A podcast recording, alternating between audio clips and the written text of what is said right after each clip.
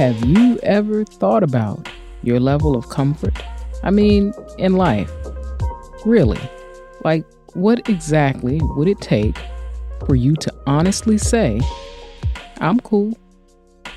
Is it time? Perhaps more free time to spend with family, friends, doing what you want? What about another or a better partner? Maybe no partner at all. Your secret's safe with me. How about a better, more satisfying, more meaningful job? Perhaps knowing you're making a more significant contribution to the world would make you feel more comfortable and content in life.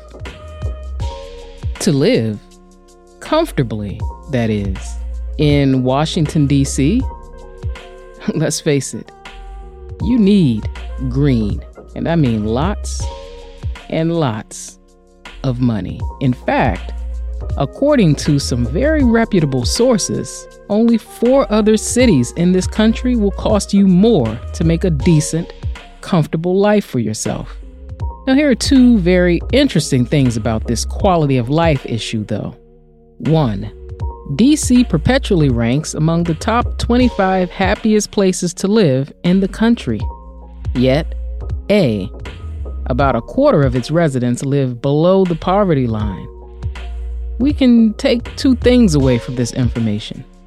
Either a lot of people are getting paid here, or folks are focusing on more than just money to make them exhale with a smile. Now, politics would lead you to believe that there's a real disparity between these haves and have nots, and maybe there is. But then you meet someone like Desta Maximid, and you too are reminded that satisfaction in life doesn't start or stop with money. Now, Desta came to the States from Somalia when she was about 10. Her family was forced to flee their homeland because of ongoing civil war and seek refuge in the U.S. They settled here in our capital city where they immediately began making a life and a way for themselves, any and every way they knew how. Sure, back in Somalia, her father was a physician and her mother a baker who sold her makings at local markets. But in the U.S. capital city, the doctor became a hospital orderly the guy that assists the staff but doesn't do any actual medical work. And the baker, who had three children of her own, worked here as a nanny for some really happy people living on Capitol Hill. Despite the uphill battle to get on their feet, the humiliation of having to abandon their livelihoods, and the lack of the precise amount of money required in order to be happy in their new town, for obvious reasons, Desta and her family have literally never been happier than they are here. Because for them, happiness is a mindset put in motion by gratitude. Today, Desta is a 23 year old Howard University student set to graduate next semester with a degree in hospitality management. She works a minimum wage job at a bookstore, cafe, right across the street from the school. But because of her full academic scholarship, she'll transition from student to adult life with a clean slate. In fact, she's already fielding offers from companies that will start her out paying her more than her parents have ever made here in the United States in a calendar year combined. Her dream, though? Oh, she plans to be a small business owner and open up a shop, not so different from the one where she works now, that helped her through school.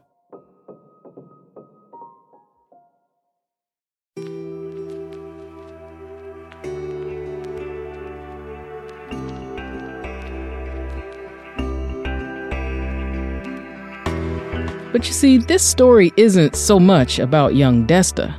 She'll be fine. She has the mindset, the tools, and the foundation to go on and do some really great stuff in the world through her chosen field, which she has been well equipped for, partly by her education at the prestigious historically black university where she's spent the last four years, but maybe more so due to the three years she spent working at that independent bookstore, cafe, across the street. It's the kind of place that means more than just what the sign says on the outside films, videos, and books.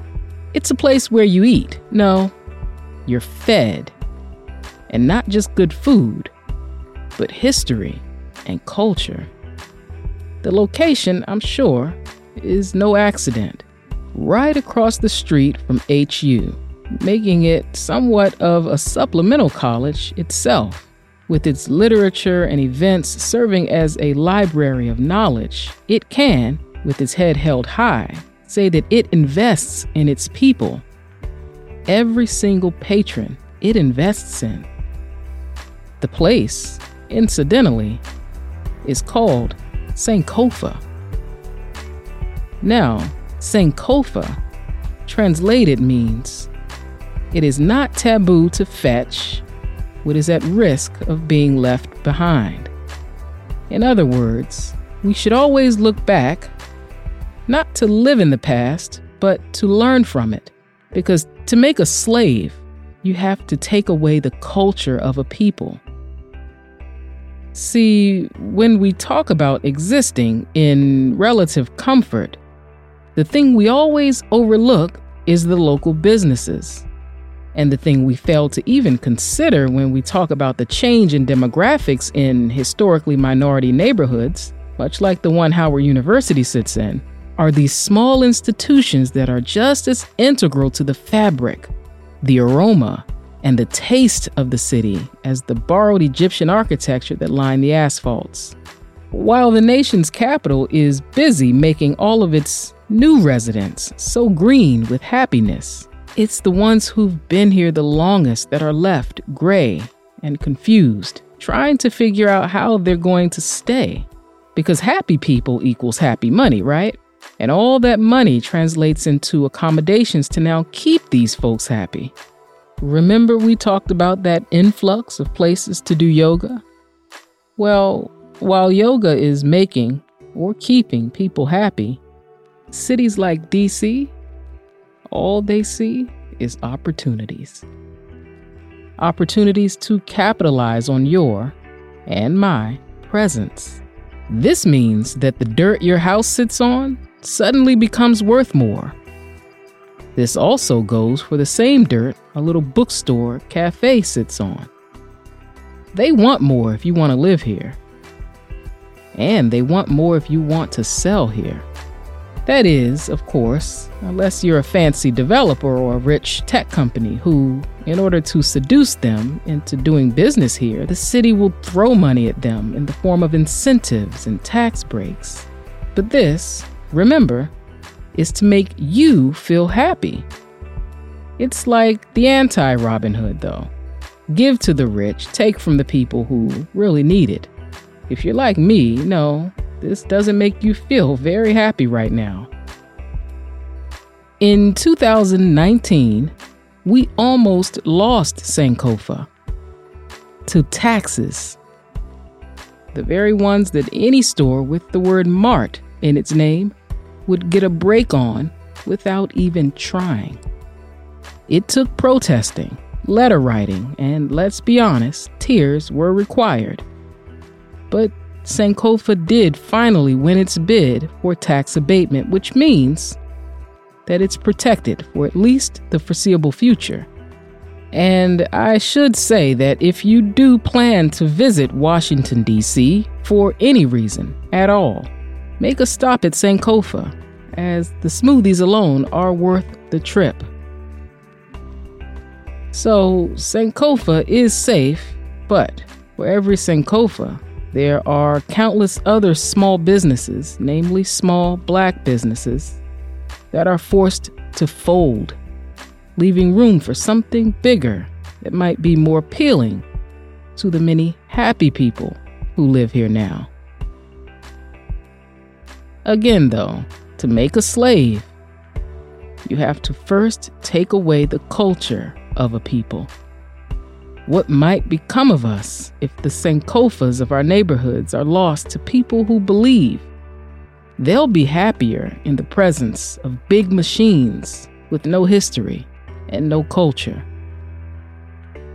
Perhaps hope lies in the young people, like the Destas of the world.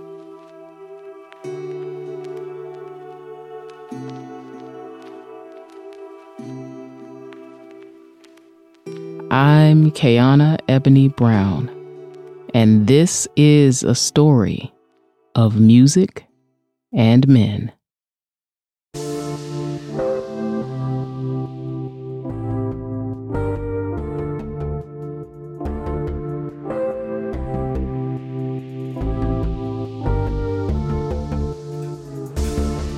Oh and 5. And that is the fifth show I failed get Lucas on at that place.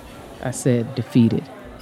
About a half an hour after leaving 930 Club, after getting so close and being shot down, I found myself sitting in a window seat in Sankofa's, a cafe with an African diaspora centered theme, sipping a smoothie.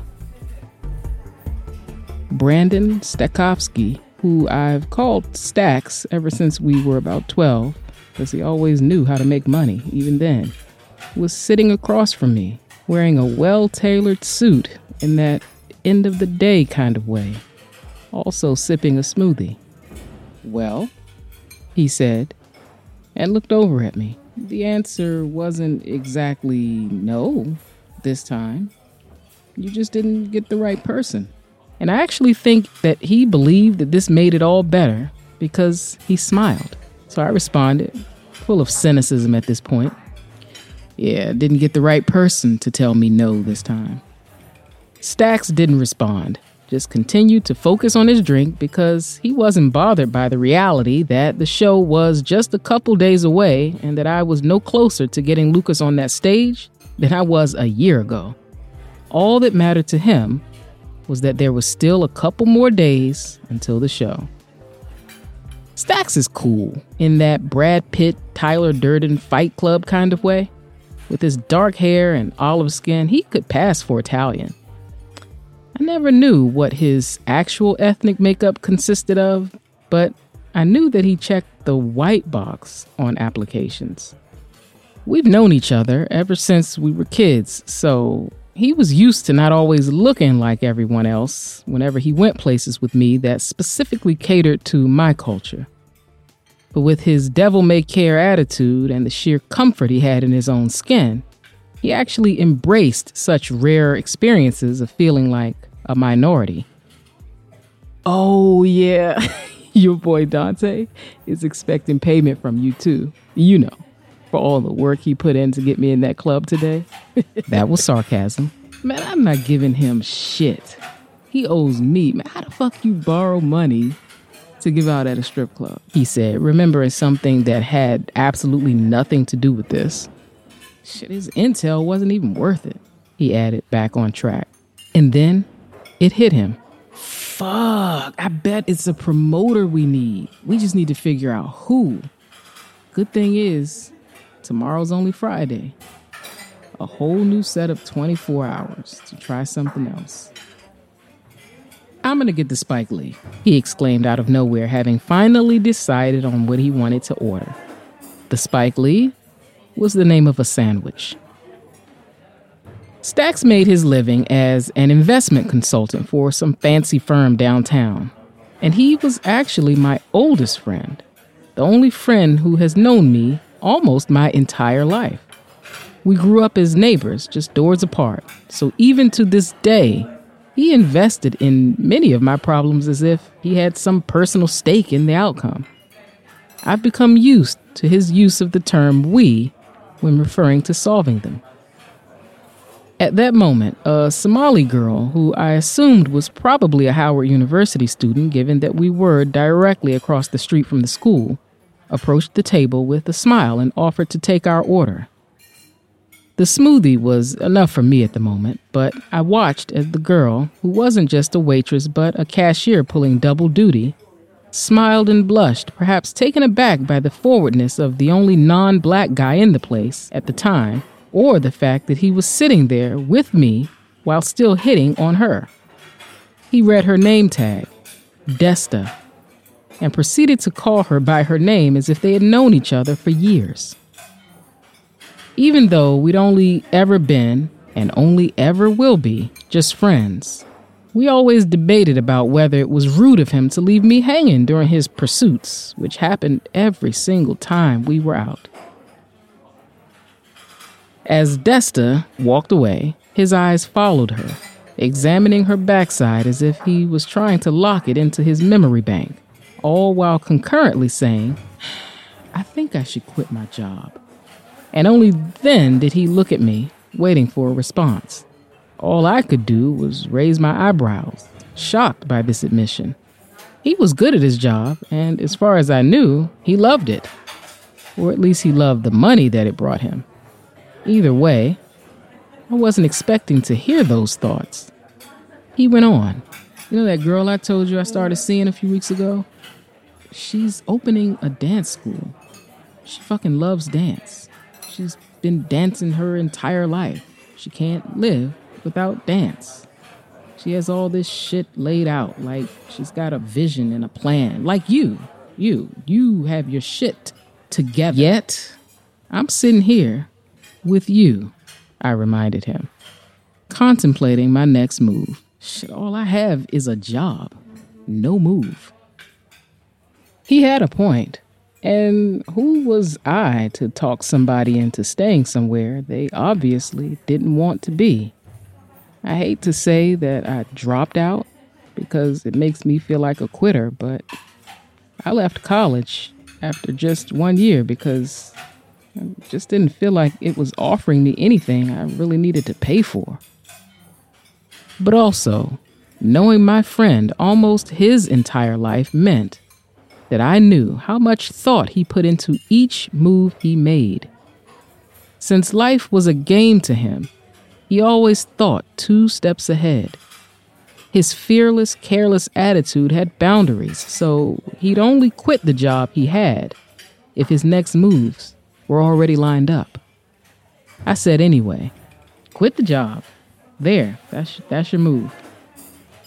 Stacks stared into his drink silent, probably thinking about the subsequent things that would happen if he took my advice.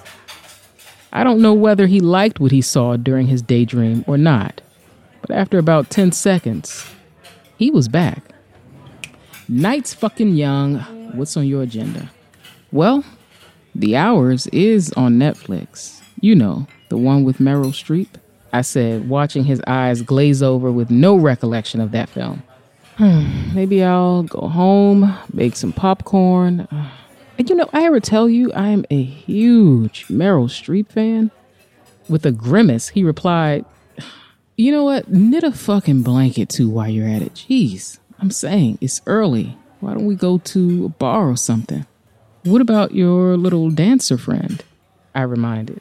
Knowing he didn't need to, he looked at me and said, Anyway, come on, Kay.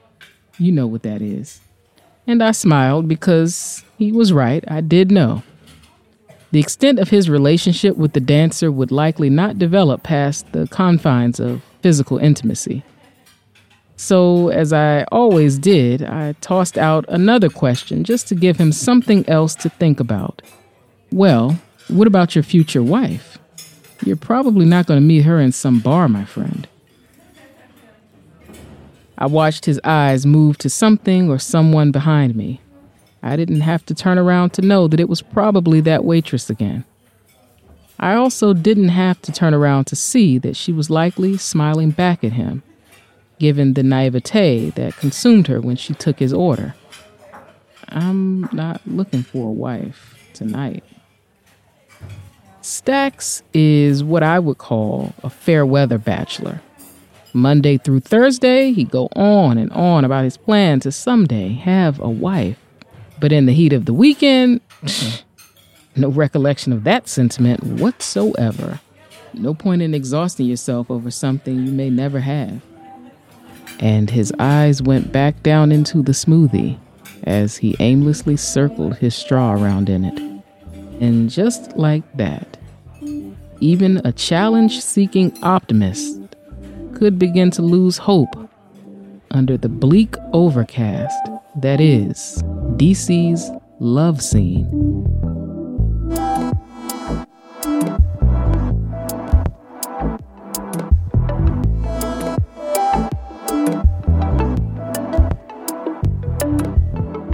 For others, giving up isn't quite as easy.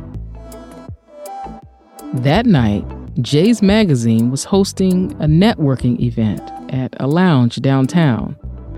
And although she had talked Ty into coming with her, she herself didn't actually believe it would happen.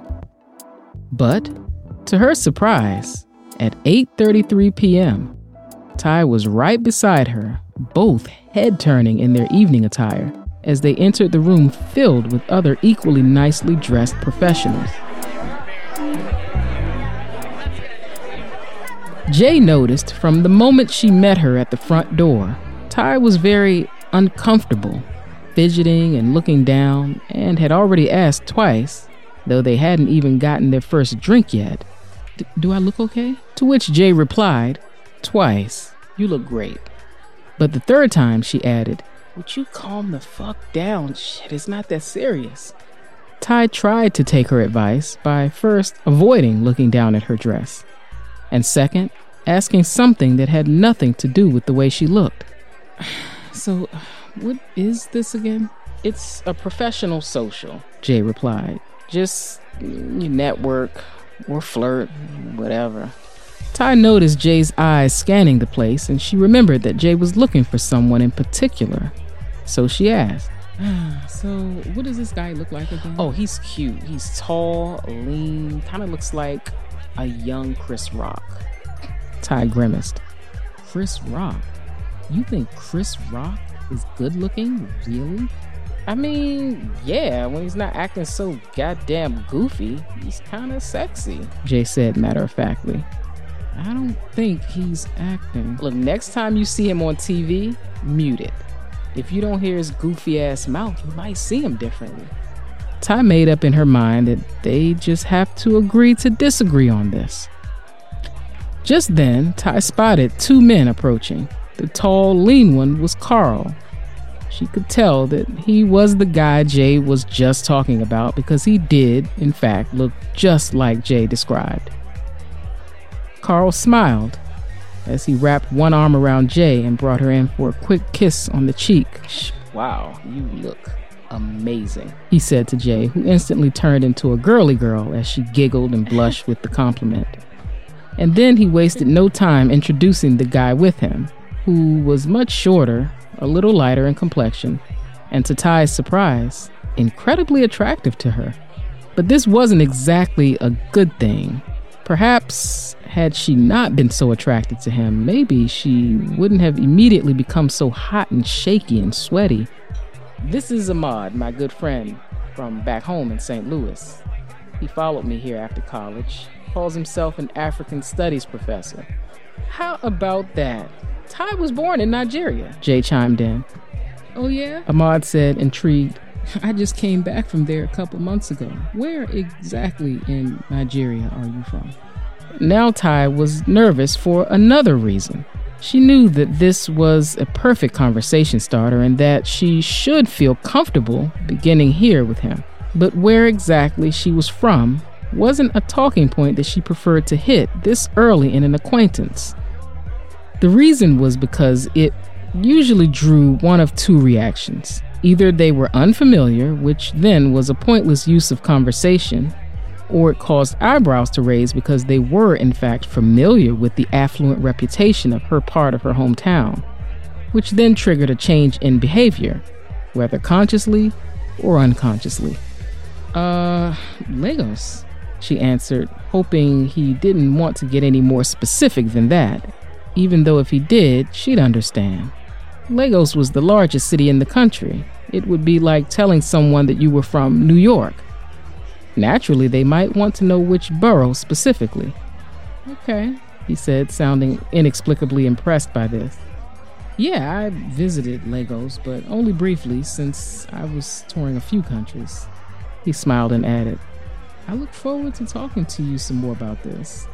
She attempted to smile, but knew that she had failed. Meanwhile, Carl was talking closely into Jay's ear, probably something about how good she looked, because she was giving that laugh again. Ty found herself becoming a bit annoyed now by how comfortable Jay was, especially in contrast to her own discomfort level at this point. You look really nice, Ahmad offered in an attempt to cut the quiet between the two of them. And I'm feeling that haircut. It really it brings out your face. Looks looks real good on you. Ty simply looked at him right in his eyes, which made him uncomfortable now. Now he was the one getting all warm and fidgety. I think we should get ourselves some drinks, Jay's date suggested. Yes, drinks, Ahmad quickly agreed. Just as Jay was set to follow them to the bar, Ty took her arm, stopping her. Listen, look, I, I can't do this. I'm, I'm so sorry. Jay wasn't angry. She got it. In fact, she might have even been expecting this. Ty went on explaining anyway. It's just this whole thing the, the talking to people, the men, and I just, I can't be here. To that, Jay replied, You want me to come with you? Ty was taken aback by that gesture. She knew Jay loved her, but she had never, not once in her 10 or so years that they had known each other, ever known Jay to choose another entree if there was the slightest chance that sex would be on the menu. Ty had seen the way she and that Carl guy were already all over each other, so to offer to leave and accompany her back to an empty old apartment was not only nice, it was admirable. Or maybe she was just being nice and admirable because she knew that Ty would say exactly what she said, which was, "No, no, you stay. It's me. I'm I'm sorry, okay? I just you have a good time. I'll just I'll catch a ride home." Jay nodded and that was that. She watched as Ty took off and out the door they had just come in.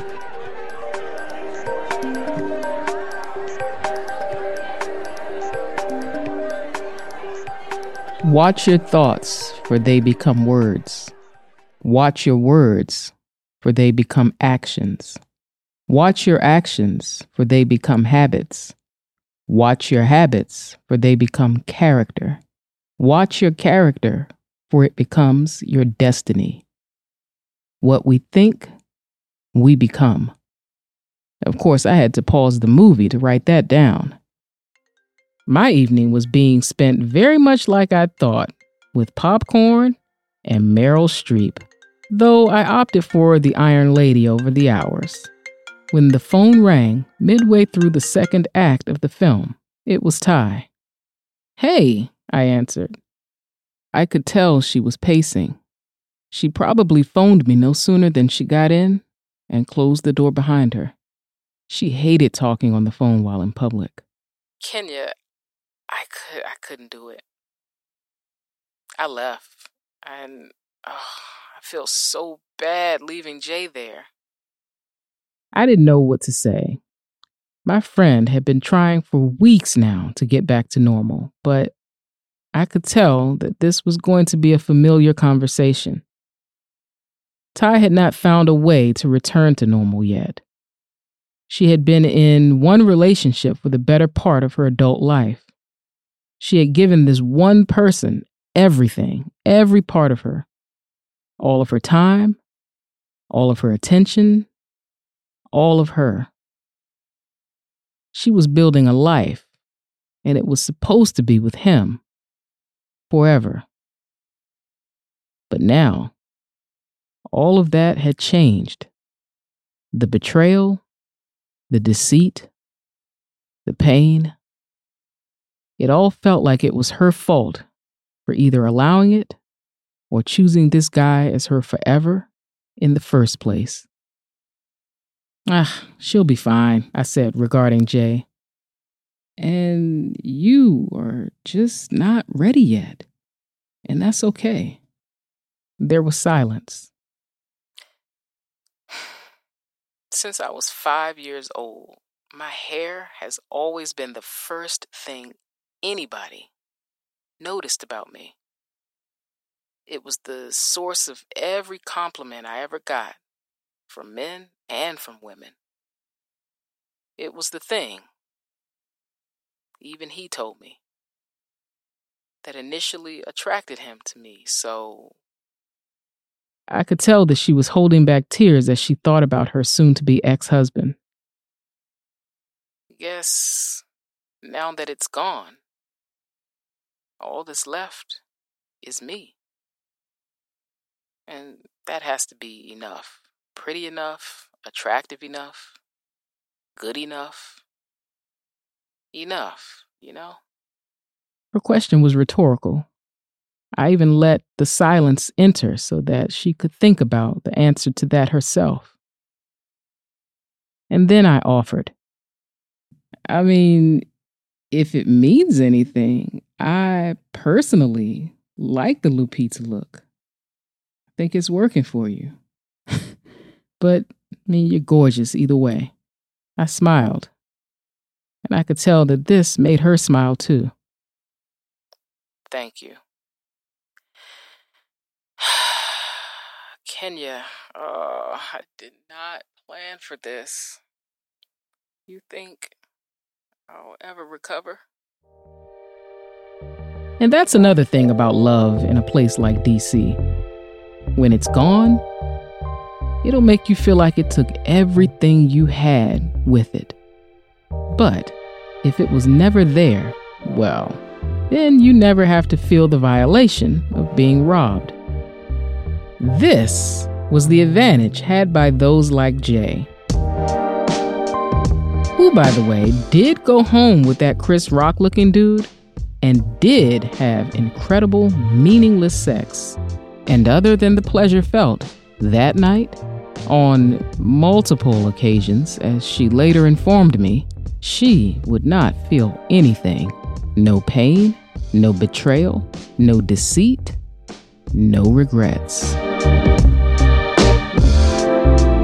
So I thought about Ty's question to me if I thought she would ever recover. And I responded, Of course you'll recover. And you'll be even better than the you with the good hair. She caught the Beyonce reference and found humor in it, as well as relief. For some reason, she believed me, even though I had no experience whatsoever that would validate my wise words to her about overcoming a failed marriage. You just need time, I went on like I knew what I was talking about. Look, tomorrow's a new day. Start over. You get a fresh set of 24 to maybe try something new.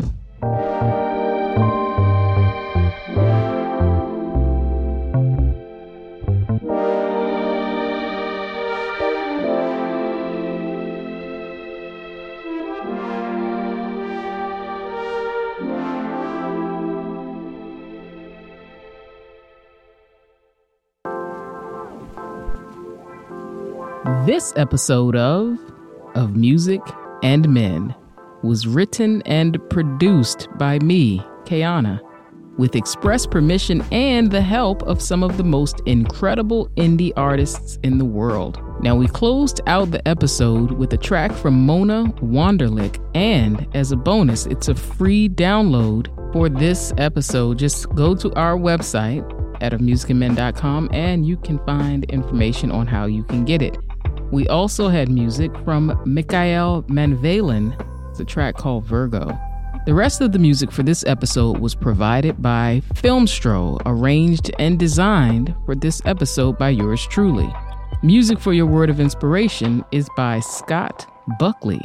For more information on these artists and how you can support their efforts, visit the show notes in your podcast app or go to ofmusicandmen.com slash podcast and select this episode. Now, if you would like to have your music featured on this show, check out our website for more information on how you can submit. Now, Music and Men, as you know by now, is so much more than just a podcast.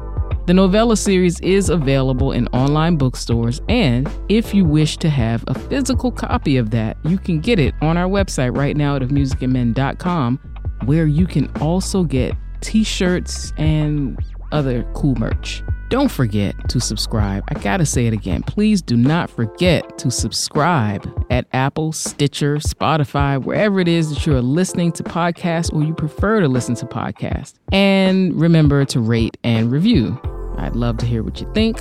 I'd love it if you just gave me a five star rating. I mean, that would be totally incredible and cool. And um, lastly, but of course not leastly, connect with us on Patreon, where you can become a part of this project and its journey. And I can't stress how important that is. We have two levels, which is the two and the five. You can be a two or you can be a five. All that means is you can come in at the $2 level or you can come in at the $5 level. And what that means, again, is that every time I release an episode, you can support for two bucks or five bucks. Now, of course, I mean, I'm not going to stop you if you trying to give more. That would only be more helpful and help this thing to grow even more. But you know, two and five, I think, is fair, and um, it's pretty affordable for most people listening to podcasts. But you get a lot of benefits for being a patron. It's not like you're just giving out money and getting the same thing that people for free would get it. But if you go to Patreon, our, our Patreon page, which is patreon.com slash of music and men, you can see the benefits of coming in at two bucks. And you'll get even more benefits by coming in at five. Uh, and like I said, it'll help us grow to everything that we were meant to be. Make sure that you share this. That's probably the actual last thing, not the most least thing, but the last thing is to make sure you share this in some way, somehow, with at least one of your friends. And follow Of Music and Men everywhere online at Of Music and Men. And when you do, please do not hesitate to reach out. Artists and entrepreneurs are a very unique type. We face lots of rejection, almost too often for comfort. So, whether you're a seasoned business owner or creator, aspiring to be one, or you're simply just here to hear a great story, I want to always leave you with something to ponder. Until next time. Today's words are from Thomas Edward Patrick Brady, quarterback for the multiple Super Bowl winning New England Patriots. I believe that the more you care for people, the more you love people, the more you find joy in your life, the better our society is, the better our communities are, the better our teams are, the better our families are. That sounds like a lot to think about, but really it's not. All it's saying is, as long as you continue to have an open heart, life will always reward you. How are you making your life and everyone in it and around you better by maintaining an open heart?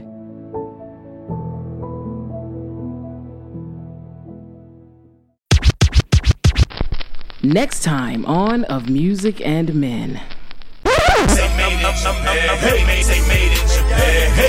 Just then, a young woman quickly came through the door that separated the lobby from the important part of the station and breezed by us straight toward the entry door. It was her, her, she's the one who let me in and told me to sit here, TK informed. Um, excuse me. But she was already opening the entry door, and the noise coming from the people she was letting in drowned out my voice. I heard her tell the group Hi, I'm Christina, the production assistant. Let me show you to the studio. I counted seven guys and one girl. And then I recognized the guy in the middle of the pack. Wale, a major label artist from DC who had sold millions of records, sold out countless shows, and had obviously been here a number of times before because he led the group right past us and through the double doors to the studio. I didn't manage more than an excuse me before the intern and the group was out of sight. But before pessimism could set in, I was in luck. Amelia, that vegan host who I'd made the agreement with, came through the doors headed in another direction. She didn't even see us. Hey, I yelled and then went to track her down. Off guard, she turned and said, Oh, hey, it's you. That's next time on Of Music and Men.